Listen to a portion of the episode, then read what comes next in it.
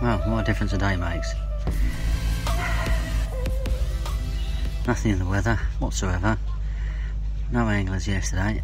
Today, we got about seven or eight. Absolutely ridiculous.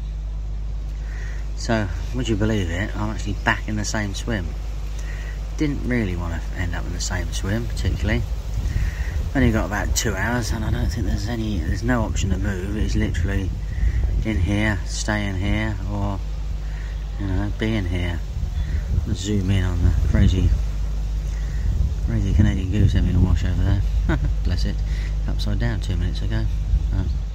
Yeah, so I'm back in here with my run rod. There's, if I zoom in a little bit more, you might see there's those pads there keep moving and knocking and something around in them. So haven't got my bait all out there because it's just asking for trouble. Uh, a, lot, little, a lot closer really, sort of in between. You can't really see really. About two foot off them. I to stand some chance of getting them in. I know I've got a 20 pound line on, but it's not ideal hauling fish through pads to be fair. So we're going to sit in here, we'll see how we get on. And uh, yeah, just enjoy the enjoy the time really. We uh, see how we do.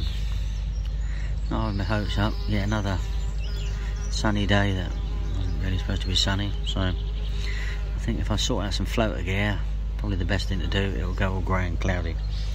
That's what I might have to do. I might have to actually put two rods in the car two bags in the car, one for floaters and one not for floaters really. But I haven't really seen many signs of fish.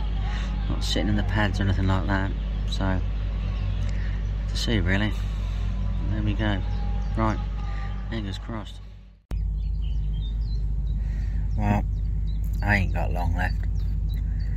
It's hot, sunny, and I just don't think they're interested in feeding, unfortunately. But that is life and that is what it is realistically um, it's grey and overcast I'm, I won't come back down again I don't think um, we're heading for a few nights on the syndicate this weekend uh, all being well get a four in which will be nice take it see what the see what the weather and how the fishing goes. I'm not sure if I can endure four nights of blanking. I'm hoping it's actually still got its uh, fishing form that it had while I've been away. Uh, with this changing weather, you sort of never know, but oh, it's only going forward from now, and it realistically, you know, they're heading ever closer to spawning. We're uh, ever closer to sunny days. The slightly worrying thing is the weatherman's forecasting frosts which can freak them out a bit. But, don't know. I'll let you know as I progress realistically. As I said, I don't think I'm going to get down here again tomorrow. Be a bit more inspired if it's grey and overcast, but if it's like this again tomorrow, I think I'll just uh, head home after after work and um, sort my kit out and get it all ready for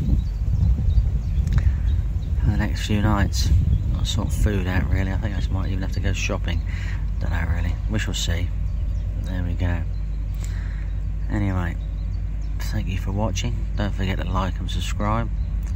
You never know, I might be able to squeeze a fish in between now and when I go. I've got about 10 minutes, so you never know, dear.